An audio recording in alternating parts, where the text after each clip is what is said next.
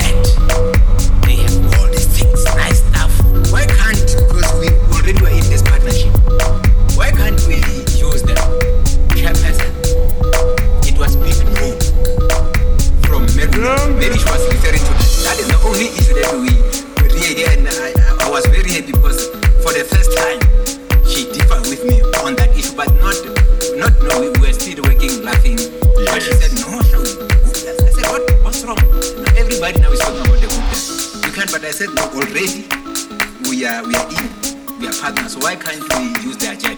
Because said, we fly to all these provinces, we fly to Cape Town. For me, it was an opportunity for me also to capture them